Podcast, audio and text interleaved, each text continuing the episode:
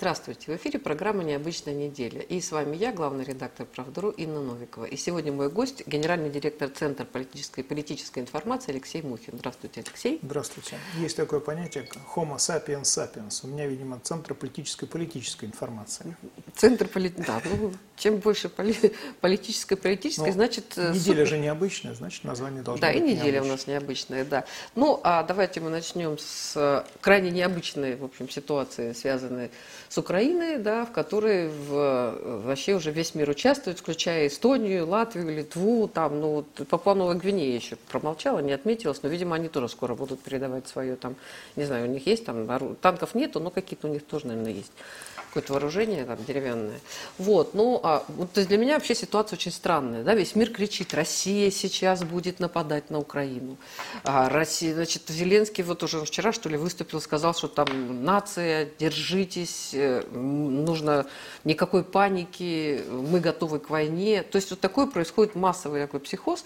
Я вспоминаю историю 2014 года, которая произошла с родственниками моей там, ну, близкой приятельницы, у нее они все с Украины, там, Полтавы, по-моему. И вот звонит сестра и говорит, там, Люба моей приятельницы, говорит, сюда идут русские танки, сюда летят русские самолеты. Я даже вам рассказывала, сюда идет русская пехота, нас сейчас будут убивать. Она говорит, а ты их видишь? Говорит, я пока не вижу, но они уже идут. Она говорит, ну когда придут, позвони, сказала моя приятельница. Вот, но это был 14 год. Да, и э, как бы сейчас, и сейчас вот эта ситуация, она вообще каким-то сюром вот для меня выглядит. Я, там, я не, не, не политолог, да, там, не военный эксперт, но для меня непонятно, когда весь мир кричит, сейчас Россия, вот, вот она уже бежит нападать на Украину, Украина вовсю готовится. Уже там вот сегодня Мария Захарова сказала о том, что там 7 самолетов с вооружением отправили на Украине. На Украину 70, 70 э, тонн вооружения уже пришло. Ну, не страшно, да? Э, во-первых, э, если хочешь объяснить подоплеку событий, нужно искать простые вещи. Так, практика к этому нас подводит практически всегда. Э, Россия, пожалуй, это единственная страна в мире, на которую можно клеветать, кричать, обвинять чем угодно. И она будет терпеливо выслушивать и даже несколько жалеть того, кто это делает. Э, мне кажется, э, сейчас настало время уже преломить эту практику. Что, собственно, и продемонстрировали наши уважаемые заместители министра иностранных дел, которые достаточно жестко поговорили с нашими западными визави. Это раз. Второе. Понятно, что э, ни о каком вторжении речи не идет, потому что России это, а, невыгодно, и, б, не нужно совсем – вот. Но, тем не менее, разговоры и крики, а, они исключительно производятся для того, чтобы настроить Украину против России, переведя этот настрой на новый уровень, и, самое главное, под шумок а, загрузить на нее, э, в, в нее, в Украину эту, не только вооружение, но и развить там и институализировать инфраструктуру стран-членов НАТО.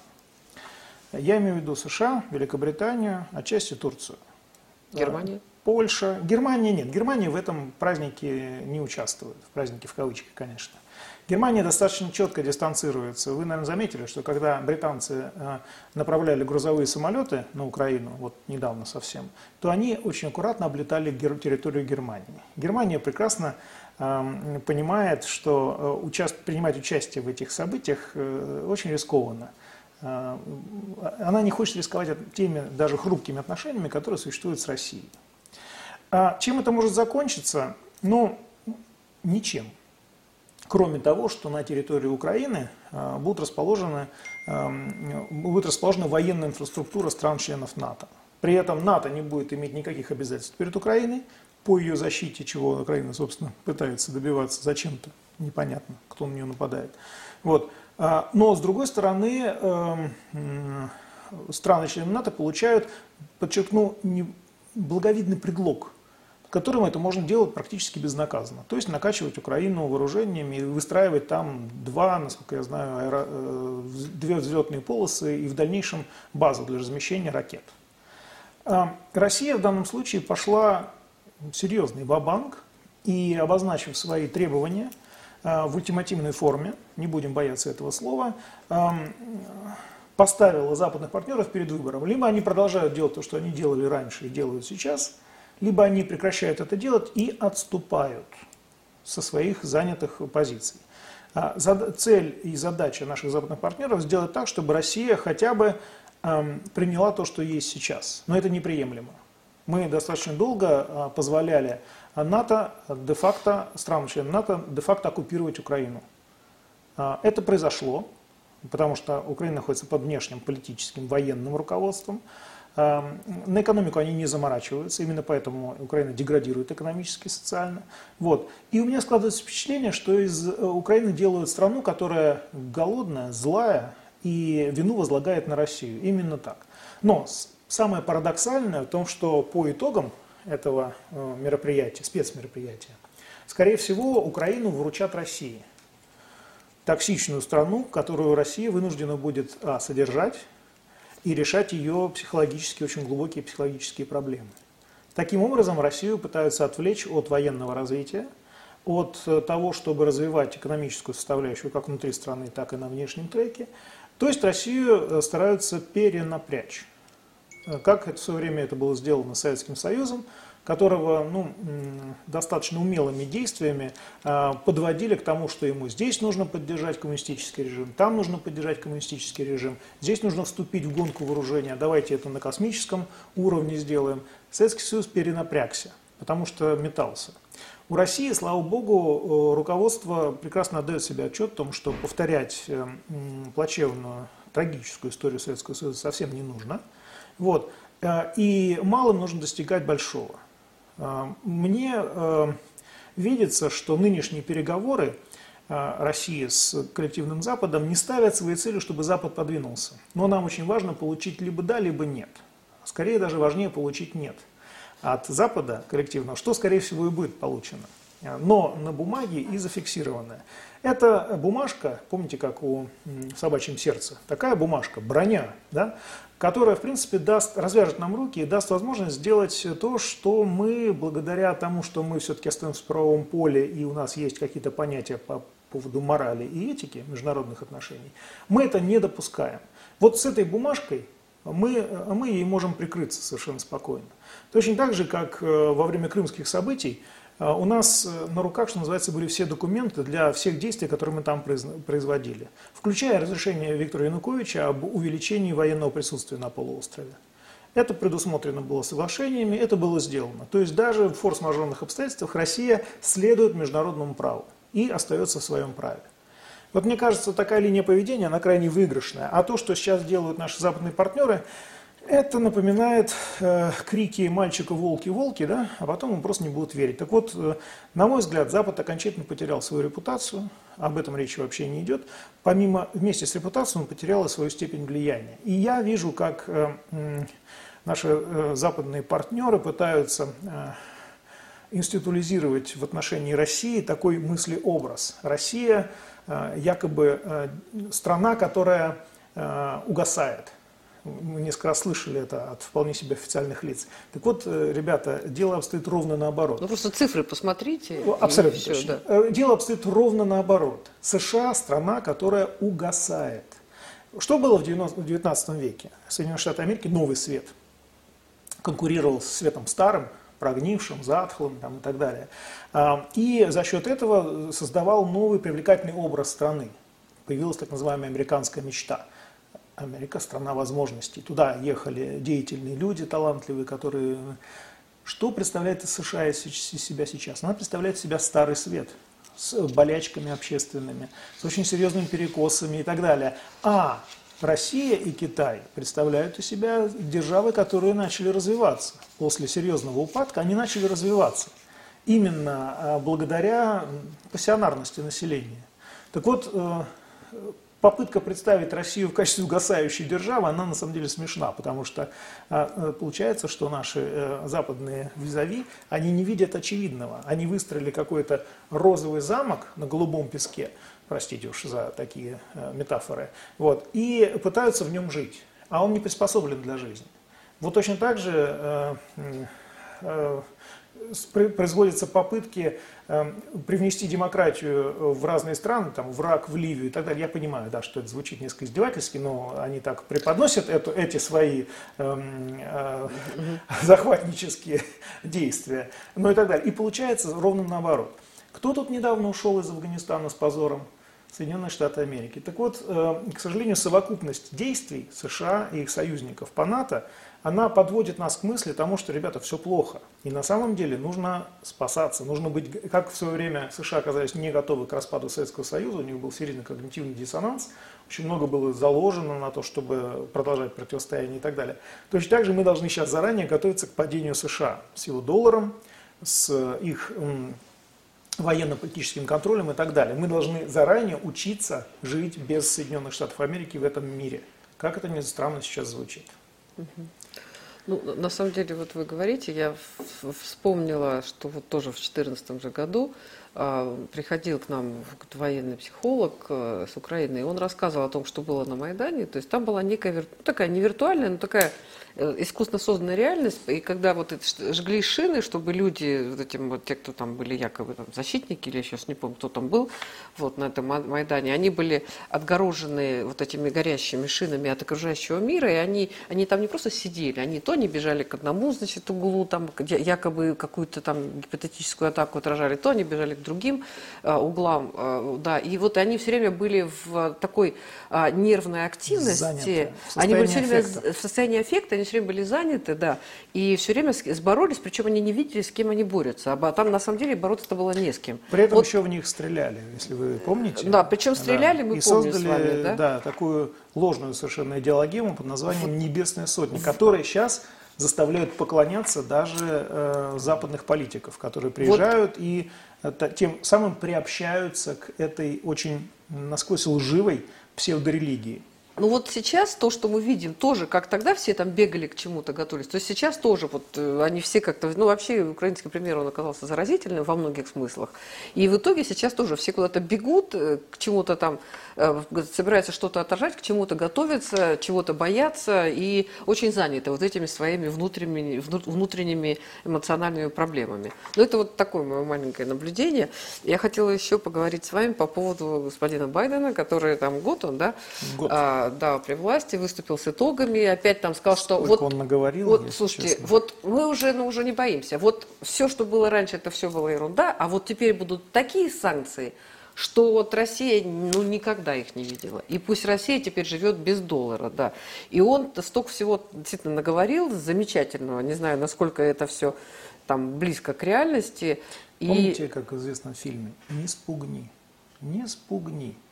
Вот, когда человек хочет э, разрушить то, что он считает важным, но он находится в полной уверенности, что это сделать необходимо, не надо ему мешать.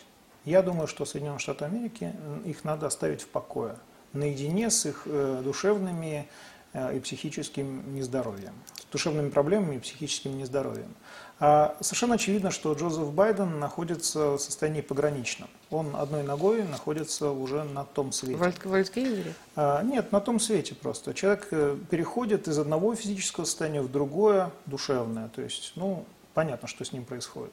Поэтому, когда он говорит о том, что он намерен с Камалой Харрис баллотироваться э, на следующий президентский срок, ну, честно говоря, хочется сказать, дорогой, а ты с этим сроком что-нибудь пока еще сделай, прежде чем баллотироваться. Понятно, что это делается, чтобы его не считали хромой уткой.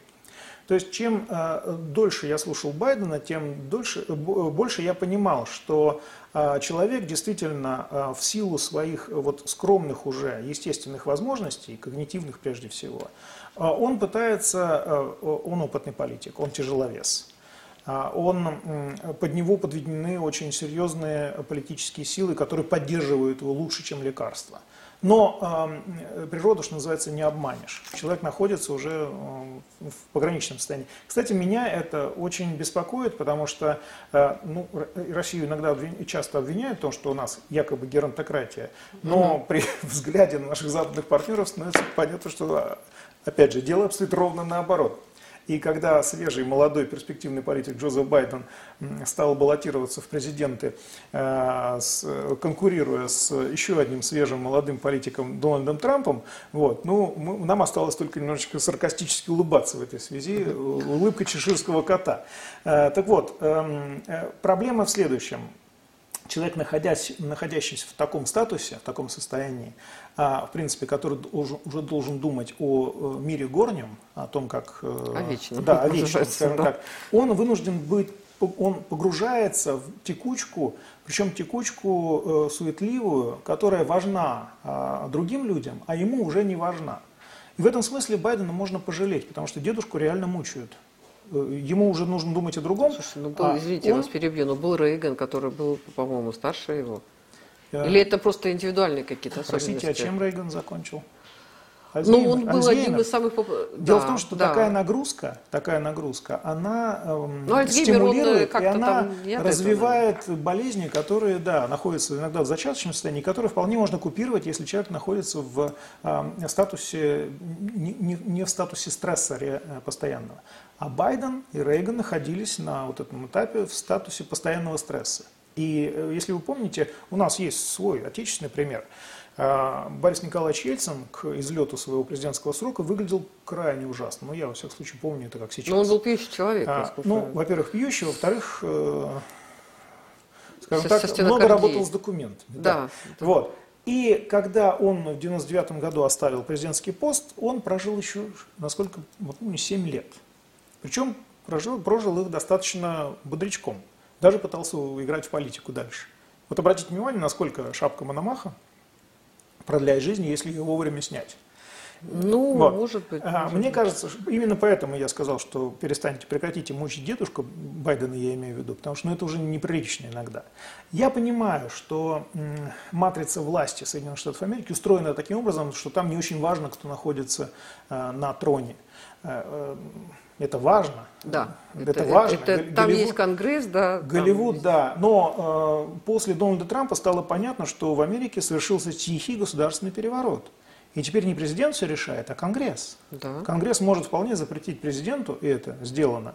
А, да что там Конгресс? Любой военный генерал, как выяснилось, может запретить президенту, к примеру, объявить войну либо атаковать э, Китай. Мы все помним этот скандал с пентагоновским генералом, который позвонил своему китайскому коллеге и сказал, дорогой, э, я все понимаю, но, что называется, take it easy, не надо, э, не, слушай, не слушайте Дональда Трампа, кнопка вот здесь, она у меня, если что, я ему руку Но он же, он же грозился стереть Северную Корею тоже, видимо, тоже там были видимо, разговоры. Видимо, поэтому... после этого, да, его стали бить по рукам, причем вполне конкретно. Так вот, мы должны учитывать, что ситуация очень сильно поменялась. США это страна, которая раздираема противоречиями. БЛМ, эм, ЛГБТ, все эти страшные эти аббревиатуры. Белый расизм, черный расизм там у них. Все эти страшные и часто непонятные простому человеку аббревиатуры, они на самом деле ввели э, американское гражданское общество в особое состояние аффекта, сродни к тому, который, в котором находится сейчас Украина. Потому что Украина, эм, пытаясь во всем подражать и э, имитировать американскую демократию, а, для того, чтобы получить вполне серьезные ощутимые финансовые преференции, она подстроилась энергетически под США и пытается ее копировать. Но трюк состоит в том, что это невозможно. Необходимо выстраивать свою идентичность. Если ты копируешь кого-то чужого, то получается цирк. Что, собственно, в Украине мы и наблюдаем. И э, все эти возвращения Порошенко, метаморфозы, которые происходят с Владимиром Зеленским, это все цирк. К сожалению, э, некоторые западноевропейские политики тоже начинают и начали уже подстраиваться под э, Америку. И опять получается цирк.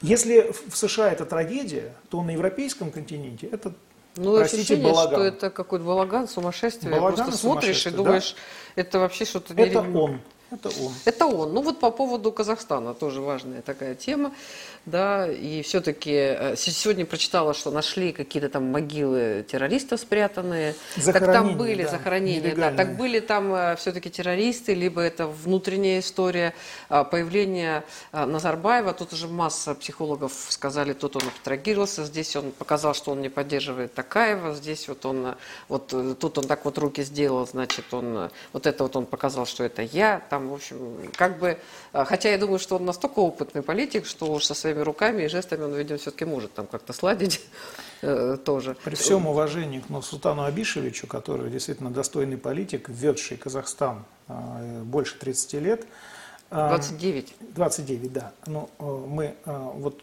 период э, трансфера власти, так называемого, ну, Мистакаева, мы еще, потому что э, стало понятно, э, что он перестал это делать только когда он произнес словосочетание «я пенсионер». Ну, это, наверное, Вот да, до этого момента до 19... я Султана Абишевича рассматривал в качестве непременного элемента Значит, политической системы год, да. Э, да, Казахстана.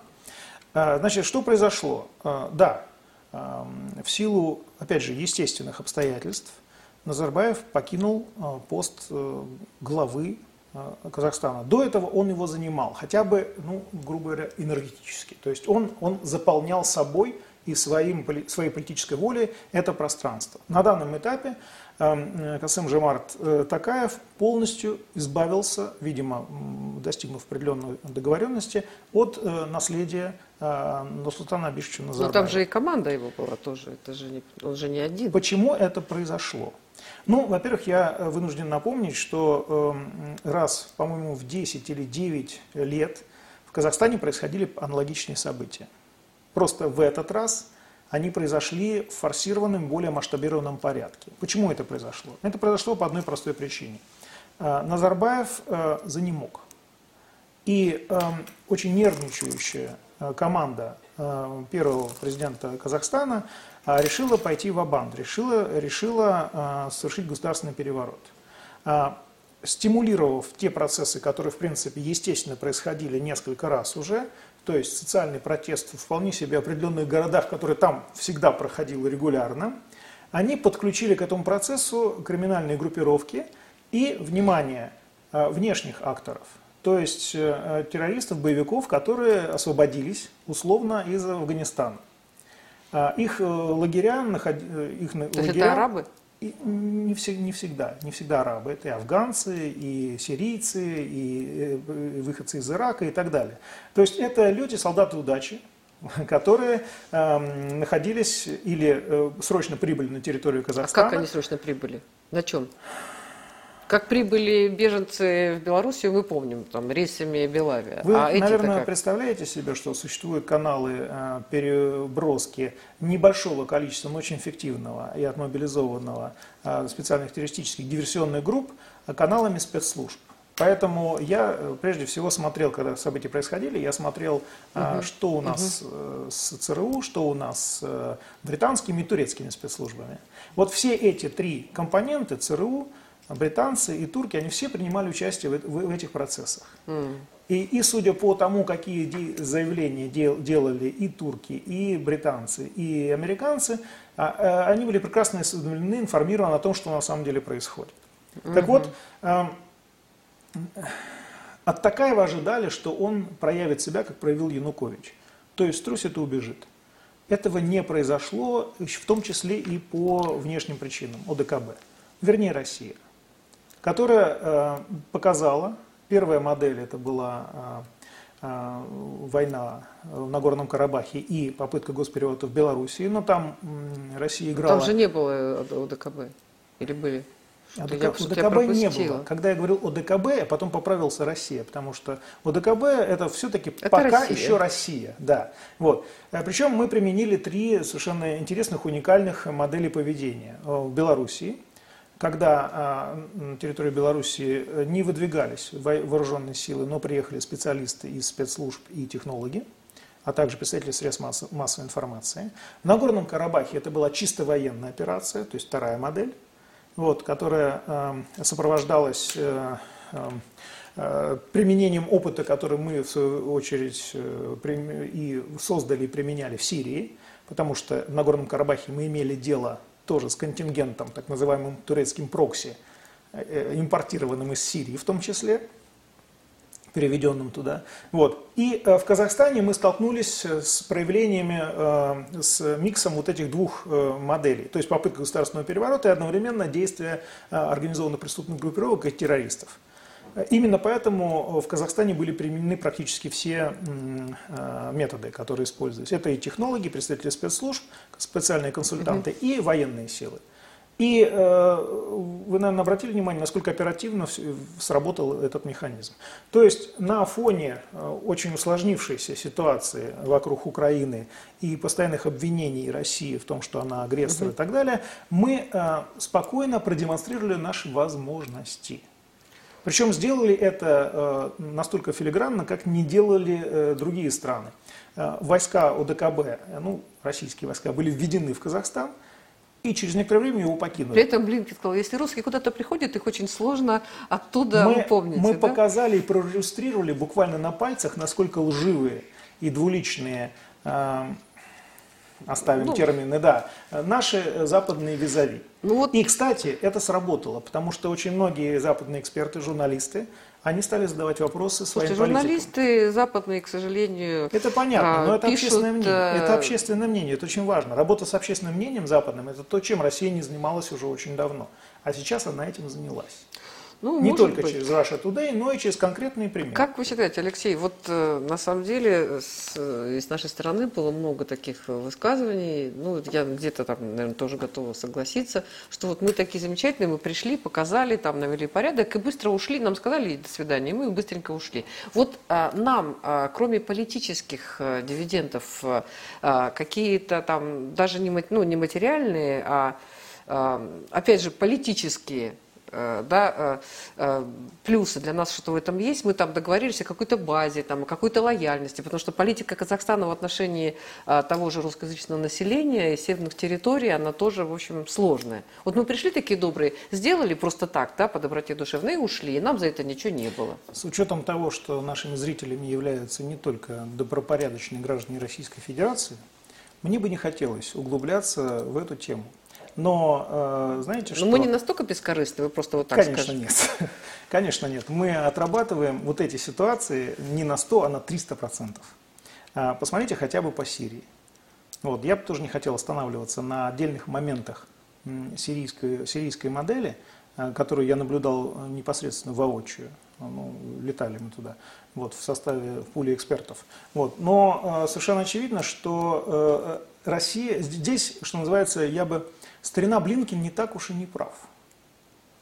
Не так уж и не прав. С точки э, Ой, ну вот в ему смысле бы Казахстана... Вот ему бы молчать. Нет, нет, в том смысле, что вы процитировали, что если русские приходят, их очень трудно выгнать. А если приходят американцы, вот... то они все сравнивают с землей, а это, а потом да, убегают. Это, это их, потому что Соединенные Штаты Америки это страна-захватчик, страна э, юрист, да, а, и э, ну, террористы государства. Нет, ну мы давайте не будем нарываться на какие-нибудь судебные иски и так далее. А все-таки э, вот э, су, суть страны США в том, что она э, приходит на какие-то земли, она их ресурсы высасывает и э, использует То их, не давая ничего. То есть, ну, э, Моральный облик э, наших э, друзей из Туманного Альбиона мы можем судить, я здесь могу часами рассказывать. Кстати, в Казахстане э, они играли не последнюю роль в транспортировке и, собственно, применении этих самых террористов. Вот, вместе с турецкими спецслужбами.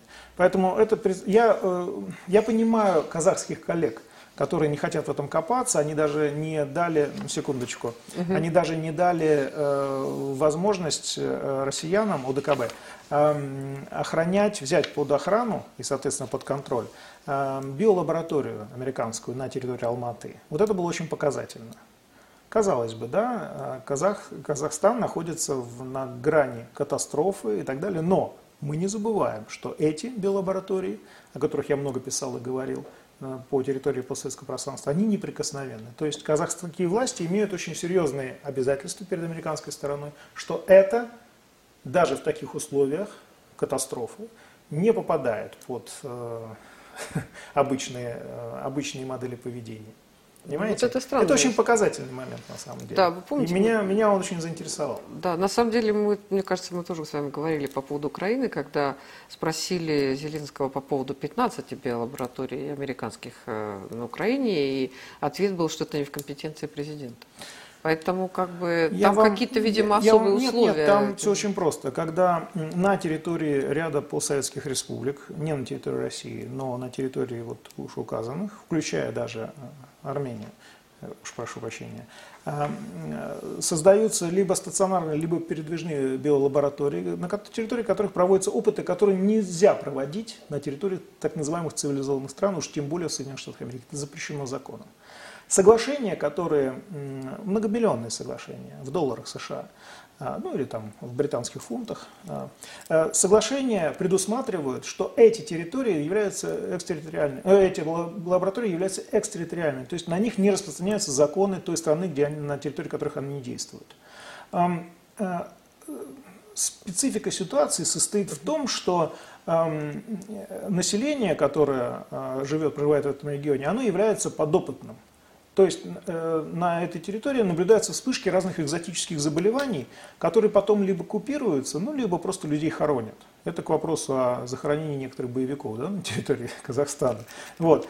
Э, на Украине э, наша разведка фиксировала подобного рода инциденты с очень необъяснимыми разными вещами.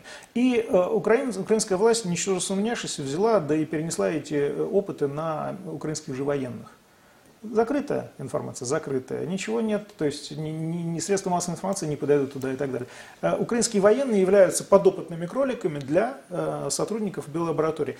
Материалы привозятся, специалисты привозятся, там что-то происходит, все это Вообще, увозится. Это все. Сюр просто, сюр. Это не сюр, это вот, это называется, это, как же надо любить деньги, чтобы это на своей территории проводить подобного рода да, вещи. Абсолютная да. безответственность, фантастическая на самом деле, да, когда а, ты сидишь там 4 года, ты будешь сидеть 8 лет, да, но есть все равно вечные ценности, и каждый президент, ну, любой самый высокопоставленный там чиновник, кто угодно, должен понимать, да, что он все равно там смертный человек, да, а, и так уж с судьбой так дано было, что он... Твоя страна. Он должен, да? что, он что должен делаешь, понимать, что, что ты делаешь для своих потомков. потомков. Но это уже ладно, это такие эмоции.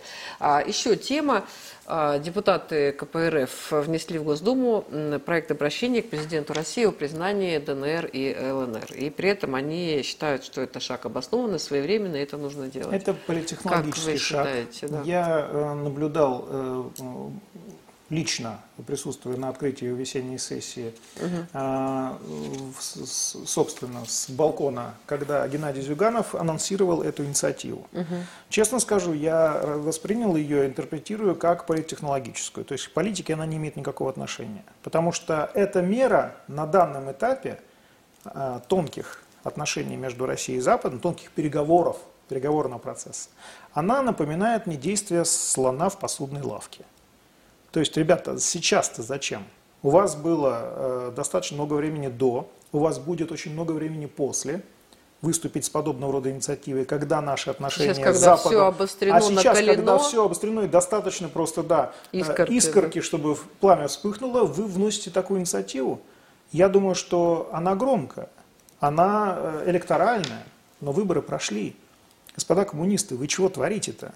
А, думайте немножко, просчитывайте немножечко э, действия. Это мне напоминает отдельных депутатов Государственной Думы, э, включая Жириновского, который предлагает э, нанести там ядерный удар по другой, другой территории другой страны. Евгений Федоров, Евгений Федоров Ж, да. Жириновский, да, и так далее. Вот это мне напоминает вот такие, простите меня, идиотские инициативы. Я со всей ответственностью заявляю. Я считаю их идиотскими. Это мое оценочное суждение. А, плюс они, как правило, по каким-то необъяснимым причинам а, делаются ровно в тот момент, когда этого делать ну никак нельзя. Ну, Потому что это очень осложнит э, э, переговоры наши. И у вас, ребята, какая цель? Сорвать переговоры и развязать войну? Либо все-таки создать новую систему коллективной безопасности? Мне кажется, что подобного рода безответственность, она неприемлема для депутатов Государственной Думы. Ну, я с вами согласна, действительно, что это абсолютно не вовремя, что это может быть той самой искрой, хотя...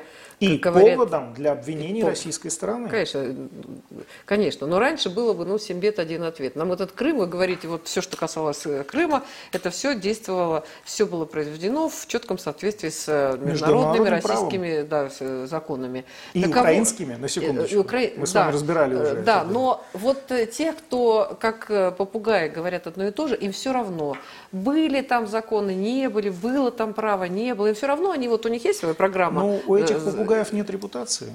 Они не экспертны в этом смысле. Нет, почему? Потому что когда они игнорируют э, это говорят... факты, э, это говорит о том, что это просто ангажированные да, пропагандисты. Все игнорируют нет, факты. нет, не все, не все.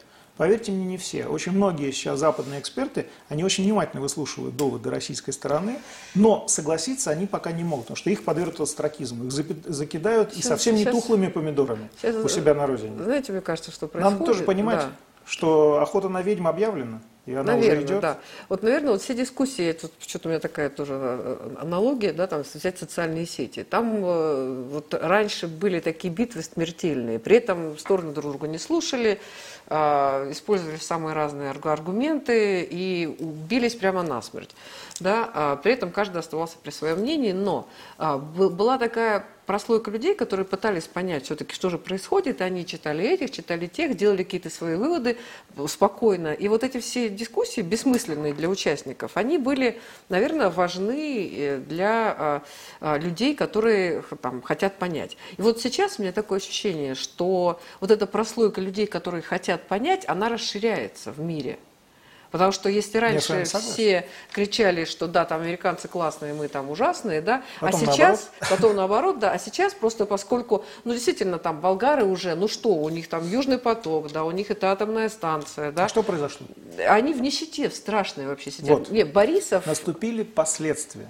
Наступили последствия. Они... И люди не только поняли, но и ощутили на своей жизни, уровнем своей жизни. И они поняли, что они, виноваты... Это называется, в России в 90-х годах называется «за базар ответили» просто.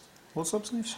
Ну, они, вот, вот, вот эта прослойка людей, которые начинают сравнивать, сопоставлять, и так же, как э, вот сюда идут русские танки, они поняли, ну, что за 8 лет так они и не пришли, но, мне кажется, это не относится к Украине. У а, них какое-то особое мироощущение, а, мировосприятие. Не у всех. То же самое. А, вы знаете, вот э, зайди на какую-нибудь радиостанцию «Эхо Москвы», к примеру, да, и ужаснись тому, как плохо живется в России. Потом выходишь на улицу, оглядываешься и думаешь, господи, господи, господи, ладно, бог с ним, забыли. Вот, да? А, то же самое на Украине. Есть э, группы, несколько групп, очень отмотивированных, очень пассионарных, агрессивных людей, которые навязывают свою точку зрения как доминирующую э, и говорят от имени всего гражданского общества. Э, в силу того, что на Украине живет очень много русских, и украинцы, в принципе, славяне, эм, терпе, уровень терпения, он практически беспрецедентный. Э, вот, он, ну, мы по-настоящему толерантны к другому мнению. Это не значит, что мы с ним соглашаемся, но мы видим, что эти люди находятся в состоянии пограничном, даже иногда выходящем за границы разума. А, вот. Но при этом а, мы считаем, что окей, раз свобода, демократия и гласность, пусть будет. Другое дело, что э, эти люди, которые формируют вот такую атмосферу ненависти к России, ненависти к друг другу внутри, через очень короткий период времени, а это уже заметно в украинском обществе, они начинают э, формировать против... То есть действие рождает противодействие.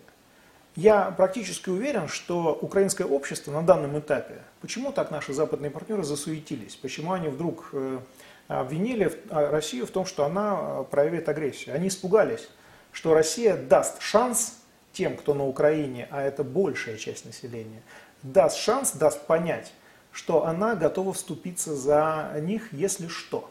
Именно та истерия, которую сейчас мы наблюдаем, она является превентивной. Э, После попытке, закона о русском в попытке, В попытке, да, удержать Россию от, так сказать, необдуманных действий при поддержке. Но дело в том, что поезд ушел. На Украине громадное количество граждан Российской Федерации, получивших гражданство, которые имеют все права быть под защитой российского государства. И вот это обстоятельство уже меняет полностью а, весь э, украинский коленкор. Если раньше этого не было, то за эти годы терпения, да, за эти годы там, прижимания ушей и э, молчания в ответ на открытые обвинения и провокации и так далее, то теперь ситуация изменилась. Изменилась и Россия. Ее военный потенциал сейчас релевантен э, военному потенциалу, совокупному потенциалу НАТО. А в случае, если мы заключим военный союз с Китаем, этот наш военный, совокупный военный потенциал будет превосходить натовский. И это уже в корне меняет вообще всю геополитическую ситуацию. И наши западные партнеры поэтому так истерят и торопятся. Но самое интересное, что они не знают, что с этим делать. Когда Россия выдвинула свои требования, если вы заметили, неделю они молчали, они ничего не говорили. Именно потому, что нечего было сказать. И это прекрасно. Ну, тем не менее, э, то, что касается вот закона о русском языке, там же он по частям как-то вступает, да, сейчас там уже... Это дискриминация. Просто, это страшная дискриминация, да, понятно, что вся Европа этого не видит, Америка этого не видит, и мы как-то, в общем, как обычно, не, не влезаем во внутренние не как дела обычно. Дело в том, что э, мы э, э, в воинских единоборствах поклонником и последователем которых является Владимир Владимирович Путин, дзюдо, есть такое понятие тайминг. Оно, это западноевропейское слово, английское слово, да, но оно подразумевает, я не помню японский термин, он есть, но он не применяется. Применяется слово, термин тайминг. Он э, означает то, что удар наносится, и либо воздействие на систему, которая вокруг, э, в отношении тебя агрессивна, ровно в тот момент, когда это нужно сделать. Ни раньше, ни позже. Понимаете, о чем я, да? Поэтому э, некоторое ожидание, терпение и так далее э, с российской стороны, оно оправдано. Потому что если ты будешь наносить удары бессмысленные и очень дорого тебе стоящие, а потом останешься с голым задом, простите, да, э, перед лицом очень конкретной военной опасности, это одно.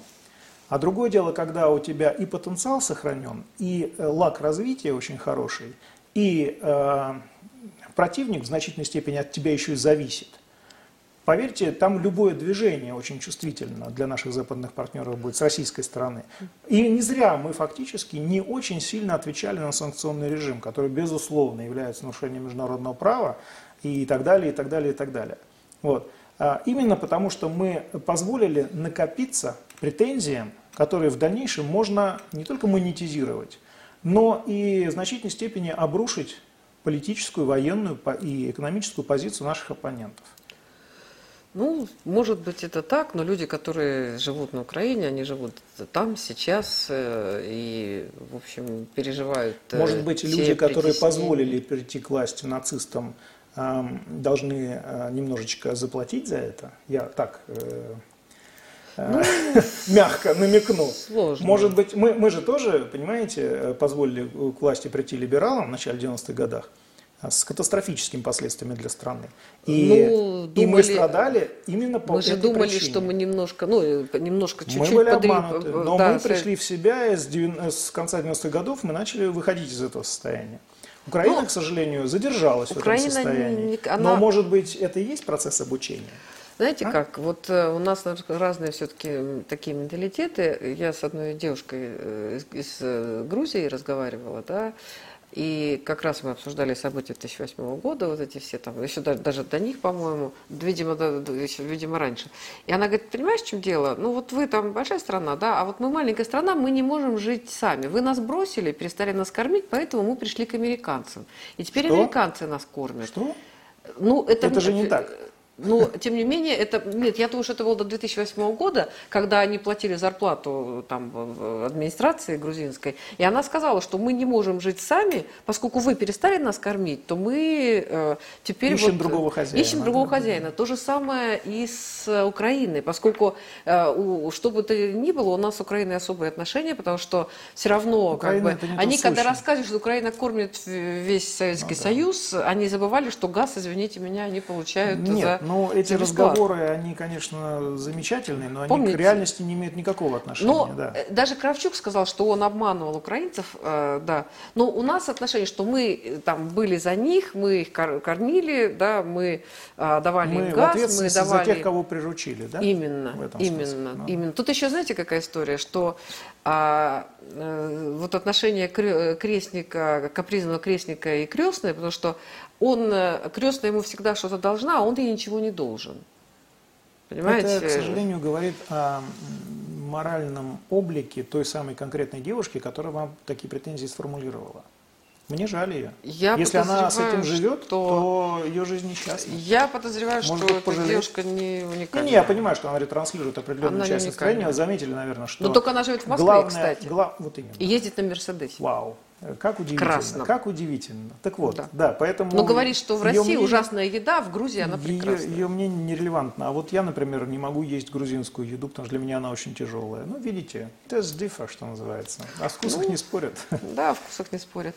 Спасибо большое, Алексей. Это была программа «Необычная неделя» и наш гость, э, генеральный директор Центра политической информации Алексей Мухин. Спасибо, Алексей. Спасибо вам.